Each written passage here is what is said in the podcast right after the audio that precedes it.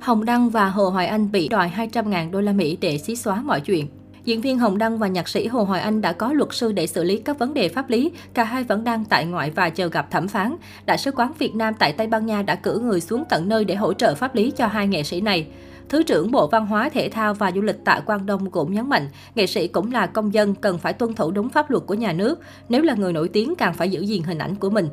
Bộ Văn hóa, Thể thao và Du lịch đã quán triệt cho tất cả cán bộ công chức viên chức nghệ sĩ thuộc quản lý. Điều đầu tiên là công dân Việt Nam phải tuân thủ pháp luật Việt Nam và đi ra nước ngoài phải tuân thủ pháp luật nước sở tại trong thời gian đi công tác hay được đi nghỉ.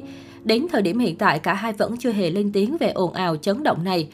Đáng nói, chỉ sau khi xảy ra sự cố, cả hai tài khoản Facebook của Hồng Đăng và Hồ Hoài Anh đã ngay lập tức bốc hơi.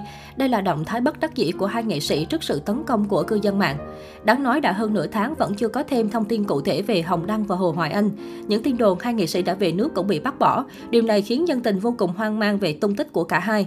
Tuy nhiên mới đây nhất, trang cá nhân có tích xanh của Hồng Đăng đã bất ngờ mở trở lại. Mặc dù vẫn khóa bình luận nhưng tài khoản của nam diễn viên vẫn hiện hàng loạt clip vi vu ở trời Tây. Động thái này khiến ai nấy cho rằng bê bối của Hồng Đăng đã có những diễn biến mới sau nhiều ngày im lặng. Tuy nhiên, về phần Hồ Hoài Anh, tài khoản cá nhân của nam nghệ sĩ vẫn biến mất, chưa mở lại. Tài khoản của vợ nhạc sĩ là Lưu Hương Giang vẫn đang trong tình trạng khóa bình luận. Dù vậy, những ngày qua, công chúng vẫn thường xuyên cập nhật tình hình ở hải ngoại của Hồng Đăng và Hồ Hoài Anh. Tuy nhiên, hai nam nghệ sĩ này vẫn biệt vô âm tiếng.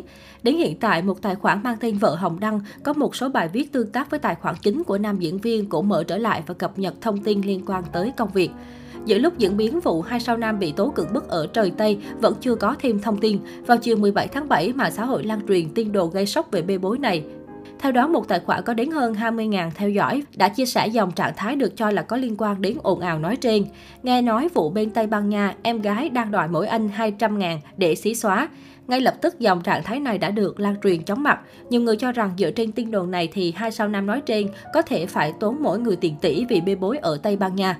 Tuy nhiên, đây chỉ là một tin đồn chưa được xác thực. Những nguồn tin chính thống trong nước vẫn chưa đưa thêm tin tức về vụ việc này. Ngoài ra, một bài viết về khí hậu khắc nghiệt tại Tây Ban Nha được đăng tải trên một fanpage có hàng triệu lượt theo dõi, cũng đã thu hút sự quan tâm của khán giả.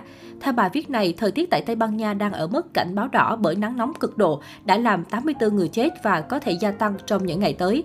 Đáng chú ý, bài viết này cũng không quên cà khịa vụ hai nghệ sĩ đang ở Tây Ban Nha. Trong tù tầm này mà không có điều hòa thì ly biệt luôn. Cụ thể, nội dung bài viết này cho biết, trong tù tầm này mà không có điều hòa thì ly biệt luôn. Hôm nay, giới chức Tây Ban Nha đã nâng mức cảnh báo đỏ mức cao nhất về đợt nắng nóng khủng khiếp đang tấn công châu Âu. Trong 3 ngày vừa qua, liên tục ghi nhận mức nhiệt trên 40 độ C và đã có tổng cộng 84 người đã tử vong. Số người tử vong có thể gia tăng trong những ngày tới, một quan chức ở Madrid cho biết. Không chỉ Tây Ban Nha, các quốc gia khác như Anh, Trung Quốc cũng liên tục mức nhiệt kỷ lục trong những ngày qua. Ví dụ như Thượng Hải có thời điểm đã chạm mốc 37,6 độ C. Theo báo cáo của Energy Monitor, Tây Ban Nha là quốc gia đang chịu sự ảnh hưởng rất mạnh từ cuộc chiến Nga-Ukraine khiến giá năng lượng tăng cao. Vì vậy, không rõ trong tù có được bật điều hòa hay không.